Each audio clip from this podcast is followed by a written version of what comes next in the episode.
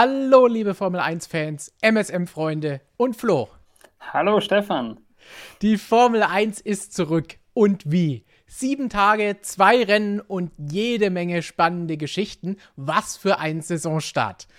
Dieses Wochenende beim großen Preis von Saudi-Arabien war bislang ja eher mit unschönen Momenten verbunden, angefangen mit dem Raketenangriff am Freitag in der Nähe der Strecke, über den heftigen Unfall von Mick Schumacher am Samstag, weswegen er heute im Rennen gar nicht an den Start gehen konnte. Und auch die erste Rennhälfte ließ sich, vorsichtig ausgedrückt, noch relativ beschaulich an. Aber dann dann gab es richtig Action von Ausfällen im Sekundentakt quasi bis hin zu mehreren Überholmanövern im Kampf um den Sieg zum zweiten Mal in Folge in einem Rennen in der Formel 1. Das haben wir schon ewig nicht gesehen. Flo, wie hat dir dieses Rennen gefallen?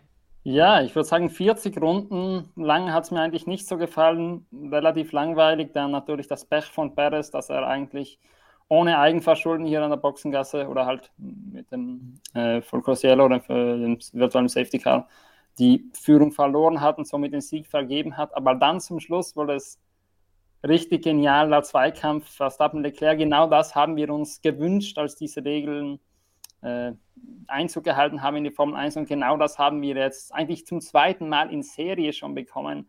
Also wahnsinnig cooles Finish des Rennens und ich kann es nur nochmal wiederholen, was ich schon letzte Woche gesagt habe, die Regeln wirken und sie wirken genau so, dass das Racing gut ist und nicht so, dass irgendwie mh, DRS overpowered wäre. Also man hat schon das Gefühl, dass das Exit aus der Kurve passen muss und dass alles zusammenpassen muss, dass ein Manöver noch funktioniert. Geschenkt wird einem immer noch nichts. Das ist ja auch ein spannender Punkt, den wir letzte Woche schon angesprochen haben. Wir müssen natürlich, wie immer, wir können es bei uns anders sein, ein bisschen abwarten, denn wir wollen ja auch verschiedene Strecken sehen und sehen, wie sich diese neuen Autos auf unterschiedlichen Strecken schlagen. Aber jetzt hatten wir zwei unterschiedliche Strecken innerhalb einer Woche und auf beiden hat es so spannende Duelle um den Sieg gegeben mit mehreren Überholmanövern über Runden hinweg. Das ist schon mal wirklich ein gutes Zeichen. Ich möchte noch nicht sagen, dass das wirklich überall so der Fall sein wird. Wir wissen alle, in Monaco kann man so oder so nicht überholen. Aber es lässt sich wirklich gut an und es scheint so, als ob das Reglement wirklich besser wirkt, als man es vielleicht im ersten Anlauf gedacht hätte. Oder wie hättest du vor der Saison gedacht? Also, ja, vor der Saison wollte ich noch nicht allzu viel darüber nachdenken, weil ich einerseits die Hoffnung gegen die Erfahrung kämpfte. Aus Erfahrung wusste ich, dass inzwischen noch bei jeder Regelrevolution, wo das Ziel irgendwie war, dass äh, mehr Spannung reinkommt, dann am Ende das Gegenteil der Fall war und Hoffnung hatte ich natürlich, dass es genauso kommt, wie es jetzt ist. Und man muss auch sagen, die beiden Strecken, die wir jetzt hatten, Bahrain letzte Woche, Saudi-Arabien diese Woche, recht viel unterschiedlicher geht es ja nicht. Bahrain ist eine äh, Start-Stop-Strecke, viele harte Bremszonen eigentlich gemacht zum Überholen, zum Ausbremsen. Und da haben wir auch in, in der Vergangenheit schon gute Duelle gesehen. Saudi-Arabien ist einfach mehr oder weniger das Gegenteil. Viele schnelle Kurven galt immer als schwierig zum Überholen. Aber auf beiden Strecken hatten wir eigentlich das ähnliche Duell. Wir hatten Verstappen gegen Leclerc, die sich mehrmals überholt haben. Auch die feinen DRS-Tricks, die wir da gesehen haben, dass Leclerc einmal den Verstappen absichtlich vorbeigelassen hat, um dann kontern zu können. Genauso eigentlich wie letzte Woche nur mit dem klaren Unterschied, dass es diesmal Verstappen war, der am Ende die Nase vorne hatte. Auf dieses Duell kommen wir natürlich gleich nochmal ausführlich zu sprechen. Natürlich auch über das Alpin-Battle zwischen Esteban Ocon und Fernando Alonso. Ich sehe auch schon im Chat mit einem Auge, dass danach gefragt wird. Das war ja so ein bisschen die einzige Aufregung im ersten Teil des Rennens. Da müssen wir auch gleich zu sprechen kommen. Aber für den Anfang wollen wir vielleicht für alle, die es noch nicht mitbekommen haben oder nicht gesehen haben, schnell einen Blick auf das Ergebnis zum großen Preis von Saudi-Arabien werfen. Und dann sehen wir hier, Max Verstappen hat, wie Flo eben schon gesagt, das Rennen gewonnen. Diesmal vor Charles Leclerc und Carlos Sainz, also wieder zwei Ferrari auf dem Podium. Sergio Perez, der gestern seine erste Pole Position in der Formel 1 eingefahren hat, ist auf den vierten Platz zurückgefallen, hat leider das Podium dadurch verpasst. George Russell so ein bisschen konstante Leistung für Mercedes auf Platz 5. Sein Teamkollege Lewis Hamilton ist nach vorne gefahren nach dem enttäuschenden Qualifying und dem Debakel, das er da gestern hatte, noch auf Platz 10 gekommen und zumindest ein Pünktchen geholt. Dazwischen Esteban Ocon, den haben wir eben schon angesprochen, Lando Norris, der die ersten Punkte für McLaren in dieser Saison holt. Pierre Gasly nach dem Ausfall letztes Wochenende auf Platz 8 und auf Platz 9 zum zweiten Mal in Folge Punkte für Kevin Magnussen und Haas. Dass man sowas mal wieder sagen dürfte, hätte man wahrscheinlich letztes Jahr auch nicht gedacht. Nein, tatsächlich nicht. Wobei wir bei Magnussen, glaube ich, nochmal abwarten müssen, was da rauskommt. Denn gegen ihn läuft ja wie auch gegen Sainz und Perez zum Beispiel eine Untersuchung, weil er unter den doppelt geschwenkten gelben Flaggen auf den letzten Runden offenbar zu schnell gefahren ist oder zu schnell gefahren sein soll. Bis jetzt ist noch kein Schuldspruch ergangen, also bislang ist er noch auf Rang 9. Was ich glaube, bei Magnussen dazu kommt, man hat das auch direkt nach dem Rennen da Bilder davon gesehen, wie fertig der eigentlich war. Also die Strecke hat es in sich mit den ganzen G-Kräften. Und Magnussen natürlich hatte das jetzt ein Jahr nicht aus der Formel 1, er hatte dann bei Bahrain eine Strecke, die, was das angeht, relativ ähm, wohlgesonnen ist, den Fahrer, aber Heute hat er schon gemerkt, dass sein Genick nicht mehr ganz auf dem Niveau ist, wo es vielleicht noch bei, äh, vor einigen Jahren war, aber dann dennoch auf Platz 9 ins Ziel zu kommen, dann Hamilton auch aufzuhalten, denn an sich waren die ja immer auf derselben Strategie unterwegs und haben erst durch die Boxenstops äh, gegen Schluss nochmal eigentlich zum zweiten Mal Positionen getauscht, denn ursprünglich war ja Magnussen vorne, dann wieder Hamilton und dann haben sie zurückgewechselt. Also ein gutes Rennen von ihm mal wieder. Er hat die Haasfahnen hochgehalten. Jetzt müssen wir mal sehen, wie das strafenmäßig ausgeht. Das erfahrt ihr natürlich wie immer bei uns auf motorsportmagazin.com. Die Website seht ihr hier schon und da werdet ihr natürlich informiert, wenn die App runterladet, bekommt ihr da auch Push-Nachrichten, sobald die Entscheidungen da feststehen und es Strafen geben sollte. Einmal kurz untersucht wurde das, worüber wir jetzt natürlich zuerst sprechen müssen, nämlich der Kampf zwischen Esteban Ocon und Fernando Alonso. Denkt man sich, wieso kämpfen die beiden so hart gegeneinander? Das sind doch Teamkollegen, die so ein bisschen im Niemandsland gefahren sind, die eigentlich George Russell hätten angreifen können, wenn sie sich nicht gegenseitig duellieren. Wie hast du das Ganze gesehen? Wir haben da bei uns in der Redaktion einen großen Aufschrei teilweise gehabt. Was machen die denn da? Also ich muss sagen, ich finde das schon einmal großartig vom Team, dass man die gegeneinander kämpfen lässt und nicht gleich im Rennen sagt, nein, der da vorne ist, bleibt da vorne. Das haben wir ja in sehr vielen Fällen gesehen in den letzten Jahren, aber Sie haben den Kampf zugelassen bis zu einem gewissen Moment, bis eigentlich Bottas zu gefährlich wurde. Dann irgendwann hat doch die, ich sag mal, die, die Punktvernunft gesiegt, nämlich da will noch ein paar Punkte zu holen über den Racer-Geist, aber bis dahin finde ich ein toller Kampf von beiden, auch wenn es echt hart am Limit war teilweise und auch gut vom Team, dass man das zugelassen hat. Es ist, es ist für uns Zuschauer auf jeden Fall super gewesen, denn wir können uns das von außen anschauen. Ich glaube, Ottmar Safnauer hat da am, Boxen, am Kommandostand in der Box bei Alpine schon ein bisschen den Racing Point Flashback bekommen. Vor allen Dingen, weil Esteban Ocon, die pinken Autos, das hat er alle schon ein paar Mal erlebt, damals mit Ocon und Perez. Und da ist es nicht immer ideal ausgegangen für ihn. Und heute gab es da ja auch einige Zweikämpfe, wo es hin und her ging, wo dann Ocon auch ein paar Mal neben die Strecke gefahren ist bei Angriffen. Also, uh, das ist, hat sicherlich keine leichte Situation für Ottmar gewesen, da am Kommandostand sich das Ganze anzuschauen so hundertprozentig bin ich mir nicht sicher, ob man da nicht vielleicht ein bisschen eher hätte eingreifen können. Es ist schön, wenn sie sagen, keine Stallregie, let them race, alles schön und gut. Aber um die Plätze, um die es da geht, ist, für Team, ist es fürs Team vielleicht besser, wenn sie schauen, dass sie zusammen nach vorne kommen. Und wie gesagt, George Russell wäre da vielleicht noch in, in Reichweite gewesen. Oder sagst du wirklich, nee, ist eh egal, wenn es um die Plätze da geht? also für den Fan ist es natürlich nicht einmal egal, da ist es natürlich großartig. Für das Team hat man jetzt, wenn man mal das aus dieser Perspektive betrachtet, definitiv zu spät eingegriffen. Man hat ja auch den Platz gegen Bottas dann verloren. Ocon wurde ja eigentlich in dem Moment, als der Funkspruch an ihm äh, zumindest ausgestrahlt wurde, dass er nicht mehr angreifen möge, da ist schon Bottas vorbeigegangen. Also natürlich in der Hinsicht hätte man früher eingreifen müssen aus Teamlogik, aber ich finde es dennoch gut, dass es solche Zweikämpfe wieder gibt. Und wenn wir schon bei Zweikämpfen sind, wir hatten ja auch im restlichen Feld so viele richtig harte Duelle mit mehreren Positionswechseln. Also es war jetzt nicht nur an der Spitze und bei den Alpins so. Ich erinnere mich da auch an die letzten Runden. Das hat man noch nicht so gut im Fernsehbild mitbekommen zwischen Norris und Ocon. Die haben auch ein bisschen hin und her getauscht, bis sich dann letztlich Ocon durchgesetzt hat.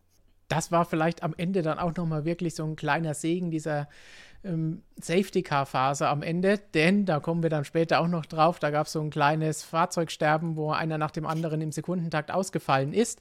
Und das hat natürlich dazu geführt, dass alles noch ein bisschen spannender geworden ist am Ende des Rennens. Aber jetzt haben wir euch lange genug warten lassen, zappeln lassen. Kommen wir jetzt zu dem Duell, das wir schon ein paar Mal geteased haben und jetzt natürlich auch unbedingt nochmal ansprechen müssen. Verstappen gegen Leclerc. Markus hat hier in unserem Rennbericht schon getitelt, Verstappen gewinnt Schlacht gegen Leclerc. Diese Schlacht ging über ein paar Runden. Aber da war richtig was los. Es gab erst ein paar Überholmanöver. Max hat Leclerc angegriffen, hat überholt, wurde dann aber gleich in diesem Zuge wieder zurück überholt. Und das war so ein bisschen das, was dazu geführt hat, dass sie sich daran erinnert haben, oh, letztes Jahr gab es da ja schon diese DRS-Spielchen mit Lewis Hamilton und Max Verstappen. Diesmal ist keiner irgendjemand anderem hinten drauf gefahren. Das ist definitiv schon mal ein Fortschritt für dieses Jahr. Aber dann ging es da noch mal ein bisschen hin und her und dann wurde auch nicht immer mit Vollgas gefahren. Ist das jetzt die neue Art Racing, die wir auf solchen Strecken, wo viel DRS-Vorteil DRS ist, erwarten können und müssen, Flo? Ja, ich schätze ja. Vor allem, wenn man mal sagt, dass die Strecken so sind wie hier in Saudi-Arabien oder auch in Bahrain, dass wirklich die DRS-Zonen fast aneinander folgen. Also, dass da eine Kurve dazwischen ist. In Bahrain war das ja schon der Fall, dass Leclerc dann Verstappen vorbeigelassen hat oder halt es ihm zumindest nicht schwer gemacht hat in Kurve 1 und dann nachher gleich gekontert hat. Hier im Prinzip war es exakt dasselbe Spielchen. Vor der letzten Kurve hat Leclerc mal ordentlich gelupft und Verstappen ist innen durchgegangen, aber wurde dann mit DRS wieder geschnappt. Nachher ist es dann schlauer lang gegangen. Also top gefahren von beiden und ich sage mal, es wäre für Verstappen fast peinlich gewesen, wenn er sich nochmal im Prinzip vom selben Trick hätte auskontern lassen, wie mit dem er eigentlich schon letzte Woche die Chance auf den Rennsieg oder zumindest den Zweikampf gegen Leclerc verloren hat. Er ist sehr bitter gewesen, wenn ihm das zweimal in Serie passiert und das dann auch noch zweimal gegen Leclerc. Aber nachher ist er dann auch mit, ich sag mal, mit mehr Grips gefahren und hat geschaut, seine Überholmanöver auf Startziel bzw. in Kurve 1 zu platzieren. Und das ging dann ja auch auf. Es hat auf jeden Fall Spaß gemacht, sich das Ganze anzuschauen und anscheinend auch in diesen Autos drin zu sitzen und diesen Zweikampf zu führen. Denn Leclerc und Verstappen haben beide hinterher auch gesagt und teilweise schon im Funk nach der Zieldurchfahrt gesagt, hey, das war ein geiles Battle, das hat Spaß gemacht. So ist Racing fair, aber trotzdem eng und hin und her. Ich meine, solange das so ausgeht, ist es in Ordnung. Wenn sich jetzt einer beklagen würde über diese Spielchen, muss ich gestehen, hätte ich persönlich wahrscheinlich kein Problem damit, weil dann würde ich sagen, im ersten Moment habe ich mir auch überlegt, ist das jetzt die Art von Racing, die wir sehen wollen, dass wir schauen, wer an einem Punkt der Strecke, wo der DRS-Messpunkt ist, am besten abbremsen kann und dass sie am langsamsten nebeneinander herfahren, je nachdem, wer als erstes drüber fährt. Das kam mir noch nicht so super genial vor, aber es ist Taktik und solange es erlaubt ist, ist es in Ordnung. Aber so richtig hundertprozentig gefallen hat es mir im ersten Moment nicht. Ja, langfristig sollte man sich da vielleicht schon etwas überlegen, denn sag mal, jetzt haben wir es ein, zweimal gesehen. Wenn wir Saudi-Arabien letztes Jahr mitnehmen, dann vielleicht dreimal. Aber wenn es dann jede Woche so ist, glaube ich, ist man dann irgendwann schon auch gelangweilt davon und vielleicht wäre es eine Lösung. Ich weiß nicht, wie viele technische Barrieren da dazwischen stecken, dass man die Messpunkte immer erst viel näher an der DRS-Zone selbst anbringt, dass da wirklich kein Vorteil entstehen kann durch dieses Abbremsen. Aber langfristig muss man da auf jeden Fall etwas machen. Oder auf jeden Fall, ich meine, meiner Meinung nach zumindest wäre es sinnvoll, da was zu machen. Vielleicht sind das ja einige Zuseher anders, vielleicht mögen einige Zuseher diese taktischen Spielchen. Aber auf Dauer glaube ich nicht, dass, da, dass das immer noch so viel Spaß macht, dann zuzuschauen, wie es jetzt in diesen beiden Wochen gemacht hat. Chris Ohm merkt, merkt da jetzt richtig an, die taktischen Spielen Spielchen gehen natürlich nur, wenn von hinten nicht noch ein Dritter kommt. Das ist ja auch das Problem, was Alpine, über die wir eben gesprochen haben, hatten. Denn da kam dann von hinten plötzlich Valtteri Bottas an und hat dann natürlich auch einen von beiden gleich geschnappt. Das heißt, dann geht es natürlich nicht, aber sie hatten einen Vorsprung und die Teamkollegen noch dahinter. Das heißt, da war das Ganze dann nicht ganz so schlimm. Aber mehrere Runden lang hätten sie da wahrscheinlich nicht diese langsame Fahrerei machen können. Aber insgesamt ist es vielleicht etwas, wo man drüber nachdenken muss. Bislang ist es natürlich auch nicht auf allen Strecken wirklich ein Problem, aber hier ist es halt jetzt schon im zweiten Rennen, das es auf dieser Strecke gegeben hat, zum zweiten Mal so stark aufgefallen. Da muss man dann vielleicht ein bisschen drüber denken, aber andererseits muss man vielleicht grundsätzlich überdenken, ob wir da überhaupt noch fahren sollen. Und das aus mehreren Gründen, aber das ist ein Thema für eine andere Diskussion, für ein anderes Video, für einen anderen Talk. Ich glaube, für das reicht uns heute nicht die Zeit. Genau, da Sitzen wollen wir wir ja, Mitternacht noch da. wollen wir ja jetzt nur die wichtigen Punkte des Rennens abhandeln, denn es gibt ja später auch noch eine Analyse von Christian und dann natürlich noch MSM Live in der kommenden Woche. Aber wenn wir jetzt zurückgehen zu dem, was wir vor Saisonbeginn, das ist jetzt gefühlt schon ewig her, aber an sich nur anderthalb Wochen, wenn wir dahin zurückgehen, haben wir gesagt, oh, Leclerc gegen Verstappen, wenn die gegeneinander an der Spitze kämpfen müssen, na, dann wird es irgendwann schon mal krachen. Jetzt hatten wir es zweimal mit Überholmanövern im Kampf um die Spitze, aber zweimal alles fair geblieben. Hättest du das gedacht?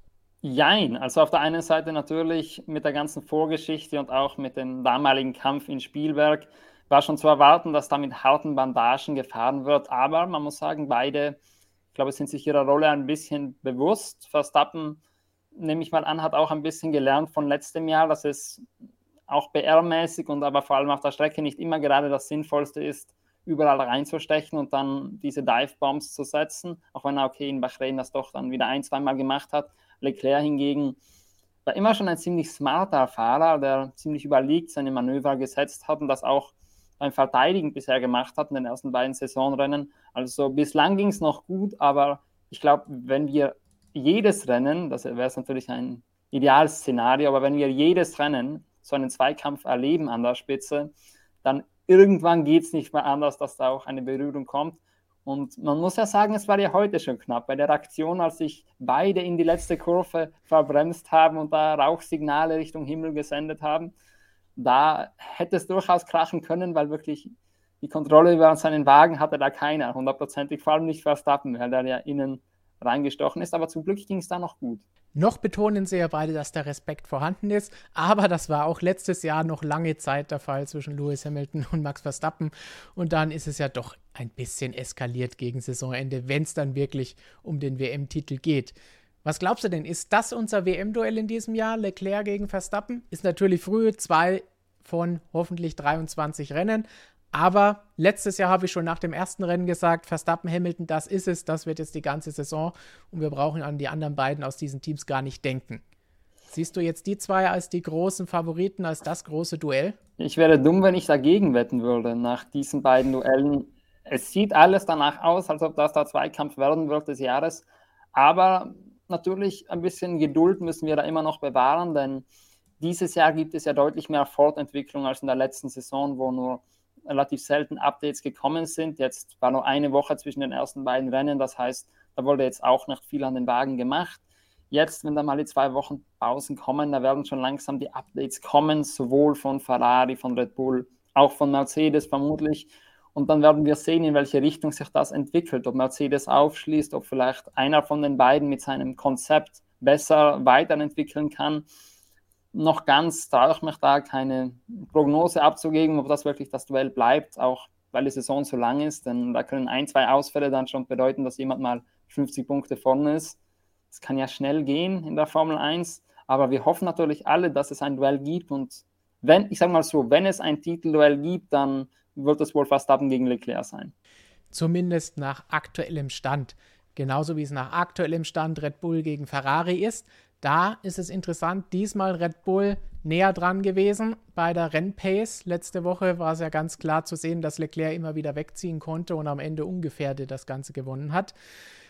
Dieses Mal hat Red Bull in Person von Dr. Helmut Marko nach dem Rennen sogar kurz zugegeben, hey, so ein bisschen pikanterweise haben sie von Lewis Hamilton profitiert, denn bei ihm konnten sie sehen, wie lange diese harten Reifen gehalten haben, wie lange und wie gut er auch am Ende noch pushen konnte. Und deswegen konnten sie Max sagen, greif mit den Dingern an.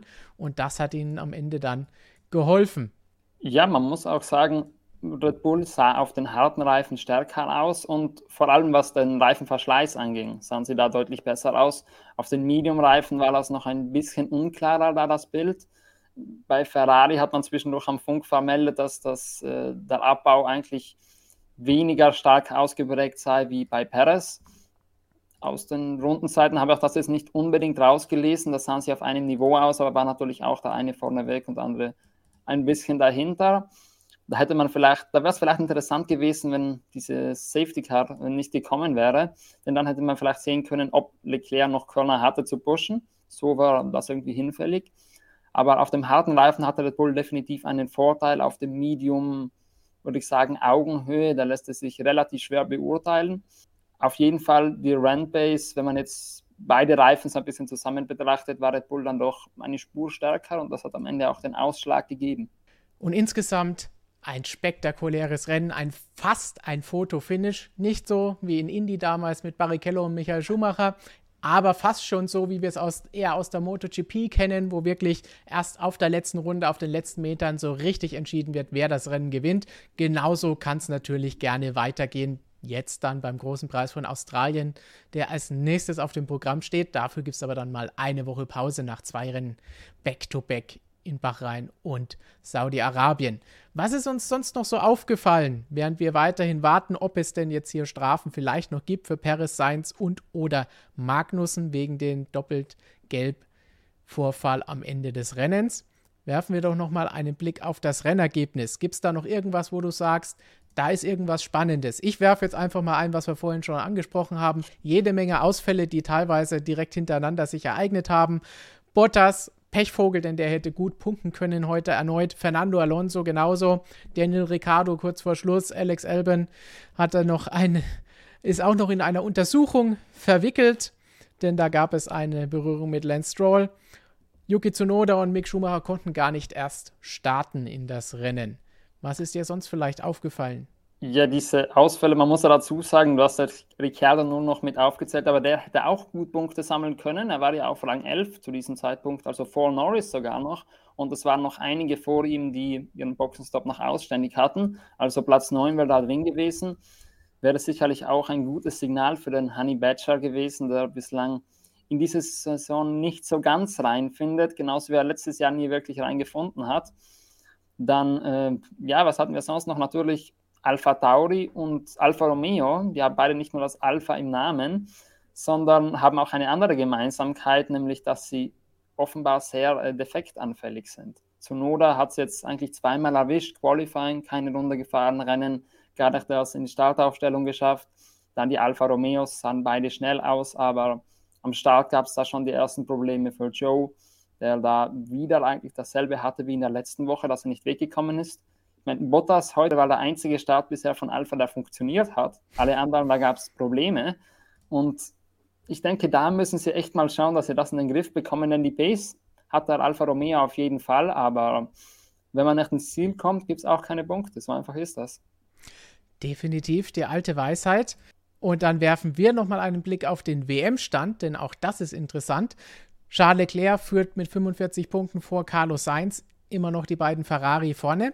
Max Verstappen hat jetzt auf 25 Punkte nach der Nullrunde am vergangenen Wochenende aufgestockt, ist damit aber nur drei Punkte vor George Russell, der so ein bisschen der Punktehamster ist. Das ist mir zum Beispiel hier aufgefallen beim Blick darauf.